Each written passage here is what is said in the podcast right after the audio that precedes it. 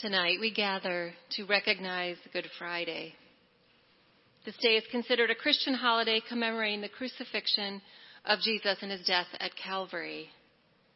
Why do we use terms like good and holiday to commemorate a day so awful?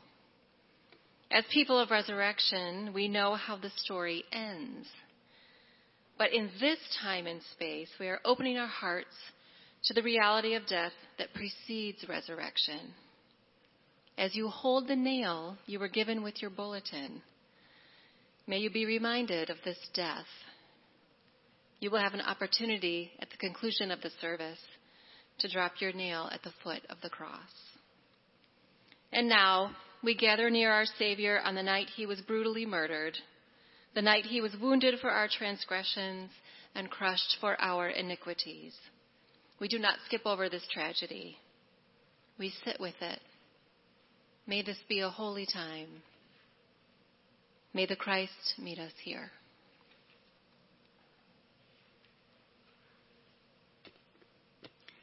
Our Old Testament reading comes from Isaiah chapter 53, verses 1 through 9. Who has believed our message? To whom has the Lord revealed his powerful arm? My servant grew up in the Lord's presence like a tender green shoot, like a root in dry ground. There was nothing beautiful or majestic about his appearance, nothing to attract us to him. He was despised and he was rejected, a man of sorrows, acquainted with deepest grief. We turned our backs on him and we looked the other way. He was despised and we did not care. Yet it was our weaknesses he carried. It was our sorrows that weighed him down. And we thought his troubles were punishment from God, a punishment for his own sins. But he was pierced with our rebellion, crushed for our sins. He was beaten so that we could be whole. He was whipped so we could be healed. All of us, like sheep, have strayed away.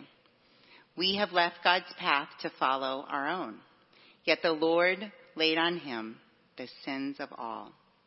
He was oppressed and treated harshly, yet never said a word. He was led like a lamb to slaughter. And as a sheep is silent before the shearers, he did not open his mouth. Unjustly condemned, he was led away. No one cared that he died without descendants, that his life was cut short midstream. But he was struck down for the rebellion of my people. He had done no wrong and had never deceived anyone. But he was buried like a criminal. He was put in a rich man's grave.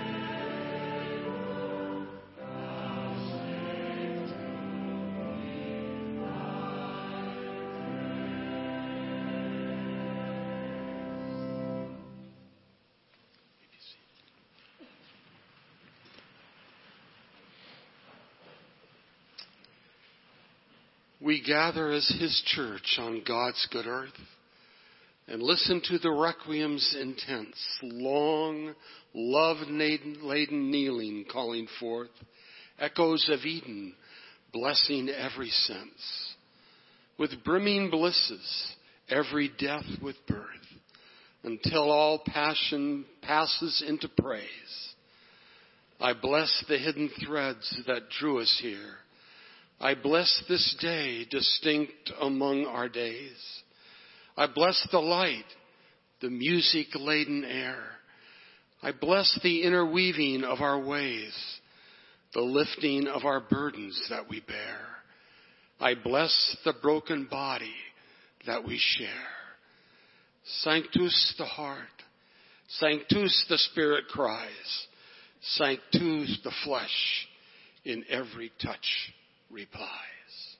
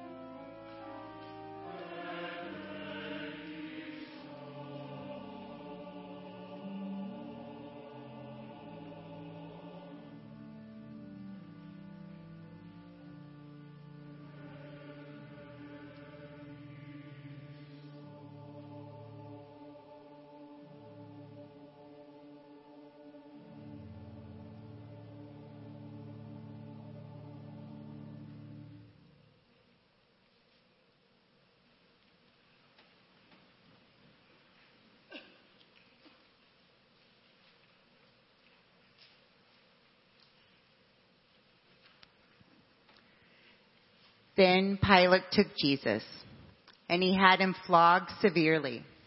The soldiers braided a crown of thorns and put it on his head. And they clothed him in a purple robe. They came to him again and again and said, Hail, the King of Jews! And they struck him repeatedly in the face. Again, Pilate went out and said to the Jewish leaders, Look, I am bringing him out to you so that you may know that I find no reason for an accusation against him. So Jesus came outside wearing the crown of thorns and the purple robe. Pilate said to him, Look, here is the man. When the chief priests and their officers saw him, they shouted, Crucify him! Crucify him! Pilate said, You take him and crucify him. Certainly, I find no reason for an accusation against him.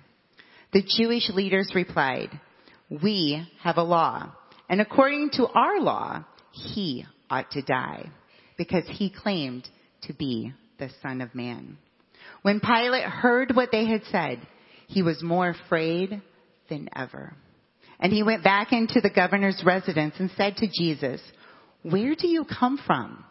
But Jesus gave him no answer. So Pilate said, do you refuse to speak to me? Don't you know I have the power to release you and to crucify you? Jesus replied, you would have no authority over me at all unless it was given to you from above. Therefore, the one who handed me over to you is greater of the guilty sin. From this point on, Pilate tried to release him. But the Jewish leaders shouted out, if you release this man, you are no friend of Caesar. Everyone who claims to be king oppresses, opposes Caesar. When Pilate heard these words, he brought Jesus outside and sat down on the judgment seat in a place called the stone pavement. Now it was the day of preparation for the Passover, about noon. Pilate said to the Jewish leaders, look, here is your king. Then they shouted out, away with him, away with him, crucify him.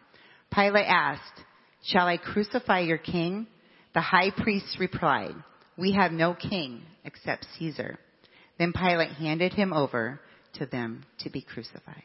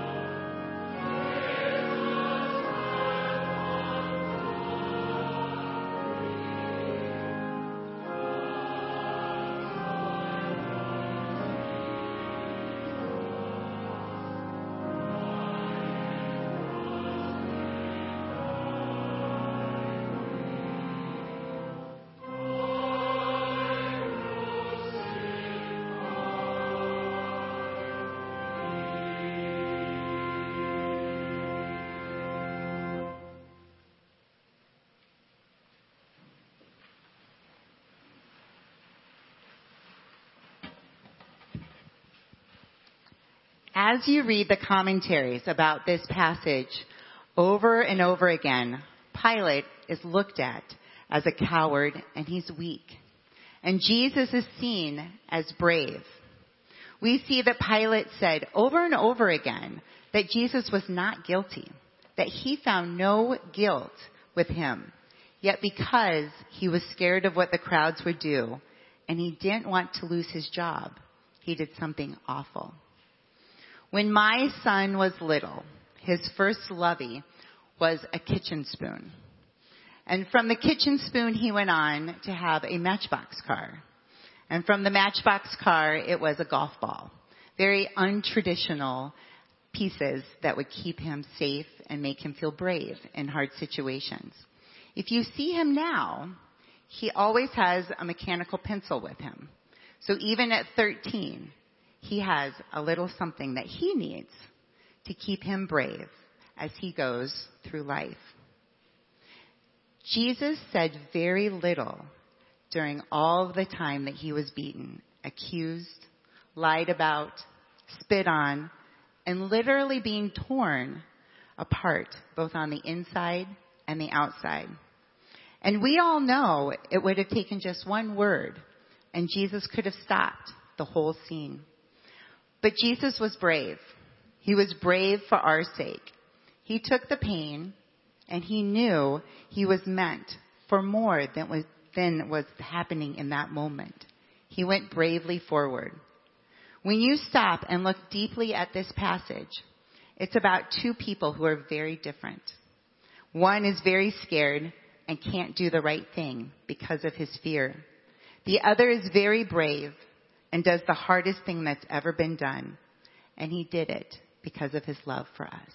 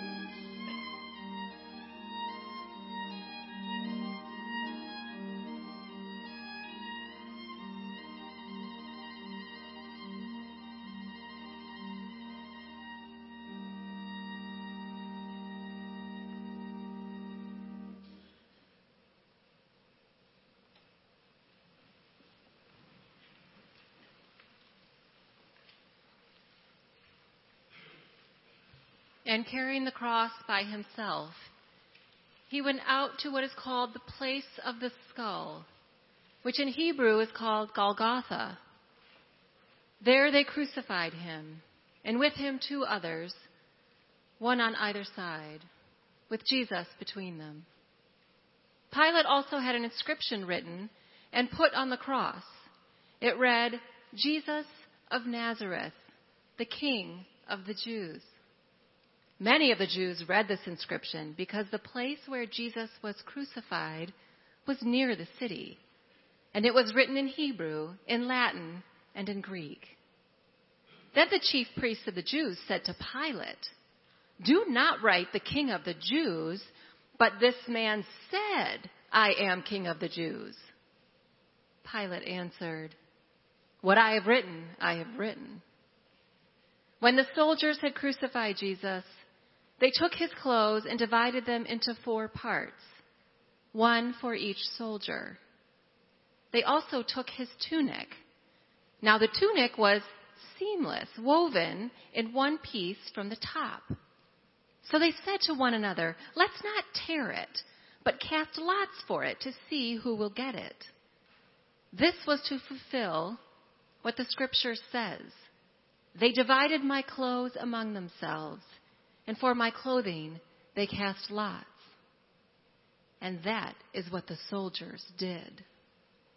Meanwhile, standing near the cross of Jesus were his mother and his mother's sister, Mary, wife of Clopas, and Mary Magdalene. When Jesus saw his mother and the disciple whom he loved standing beside her, he said to his mother, Woman, here is your son. Then he said to the disciple, Here is your mother. And from that hour, the disciple took her into his own home.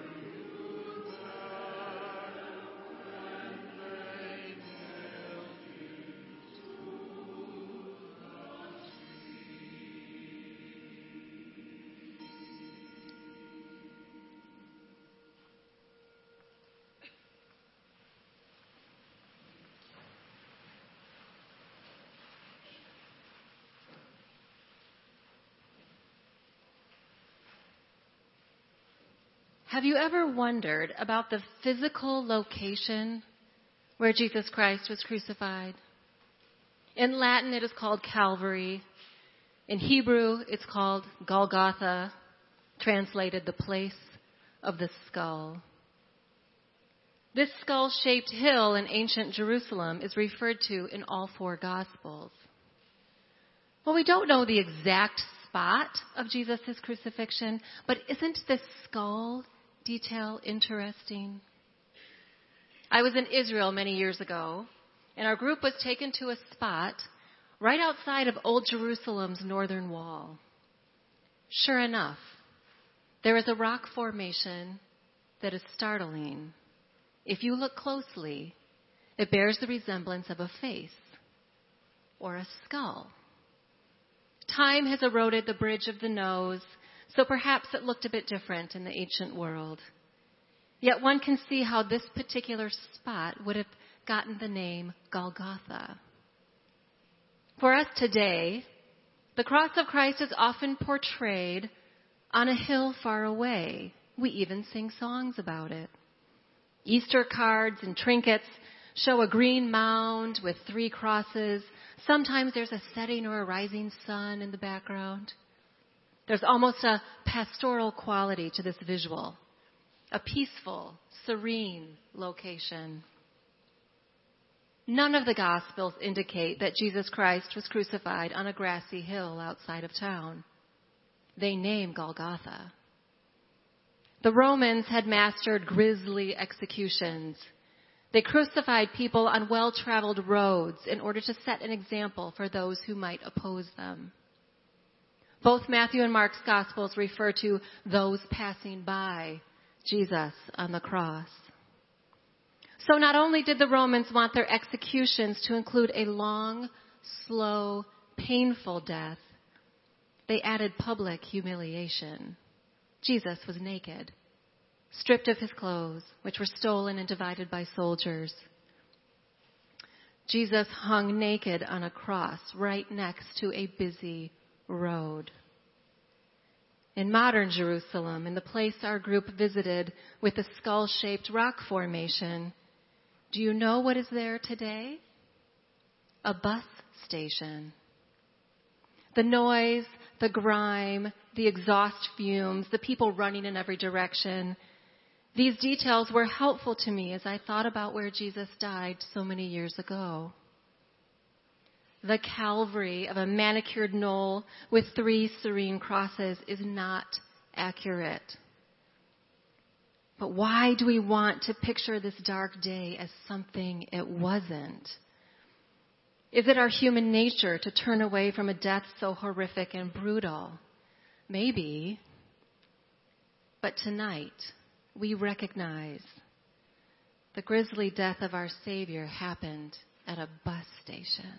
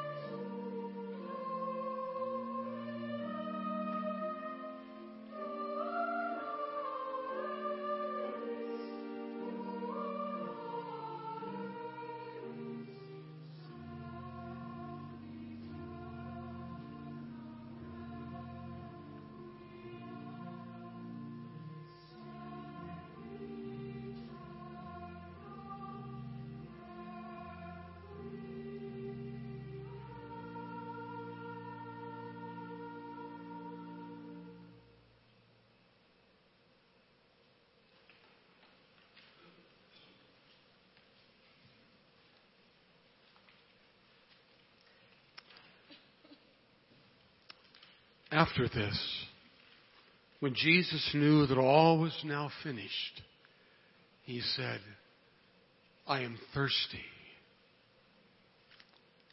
A jar full of sour wine was standing there.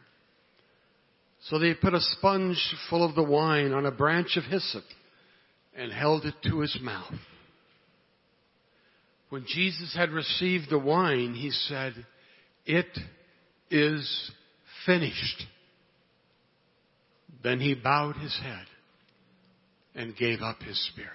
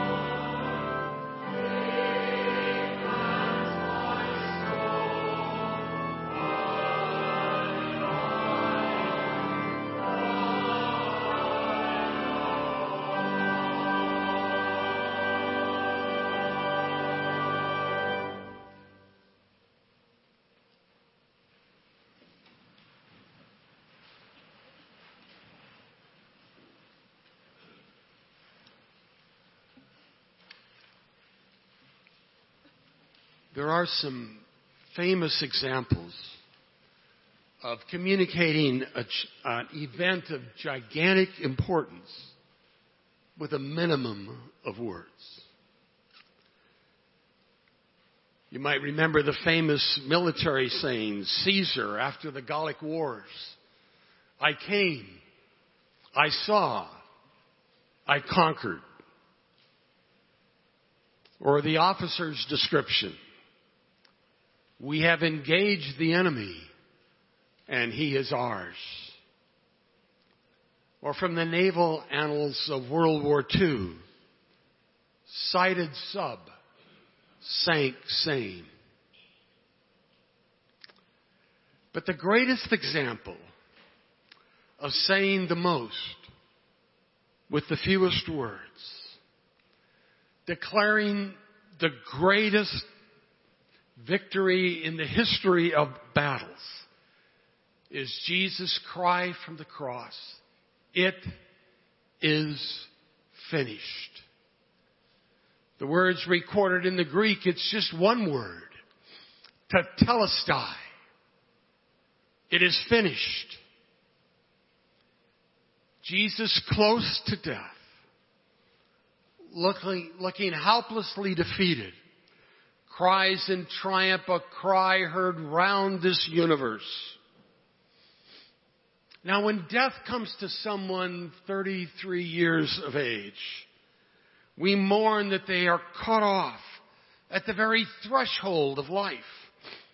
The best parts of life awaits just beginning their life's work. Possibilities all untapped.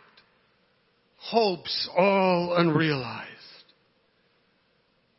But as Jesus hangs on his untimely gallows, shouting with his last breath that his task is done, it's finished. He is not saying, as some suggest, I am finished. I give up. I'm washed up. I'm done for. I'm tired and I can't take this any longer. No. His cry from the cross is not a despairing cry of a helpless martyr.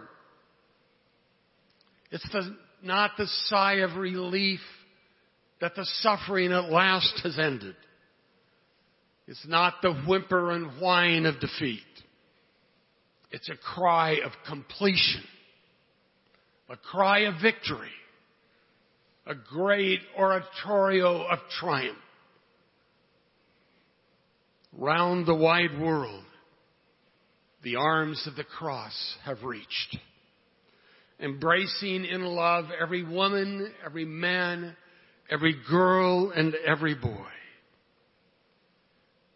To give his life to redeem to save, to be our way to God.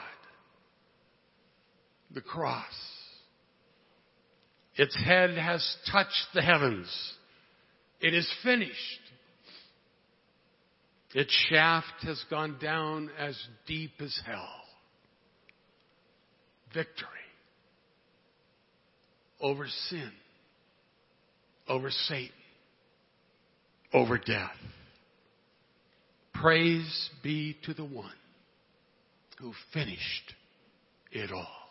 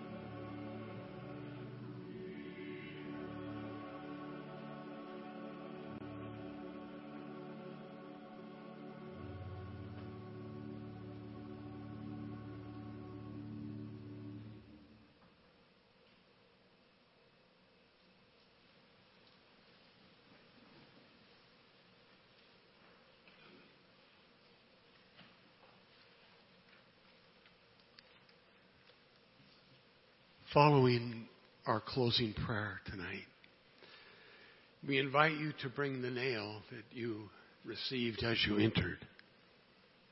Bring it to the cross. Drop it in the bucket there.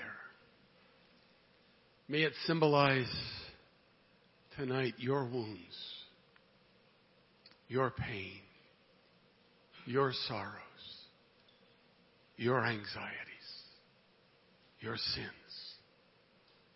Bring them to the cross and leave them there this night. And then we would ask you to exit the service in silence. Let us pray. God, thank you for being with us in this wondering moment. We stand poised between death and life, filled to the brim with sorrows, filled with thoughts of wonder and pain. Comfort us even as we are shaken by the horrors of these last hours. And be our friend in this time of sorrow. And sustain us in hope for the days to come. And now we bring a nail to the foot of your cross. It symbolizes our pain and our wounds and our sin. To the wondrous cross we come with our weakness. Thank you that Jesus went all the way for us. He finished his work and we can live now in hope and assurance of your love. Amen and amen.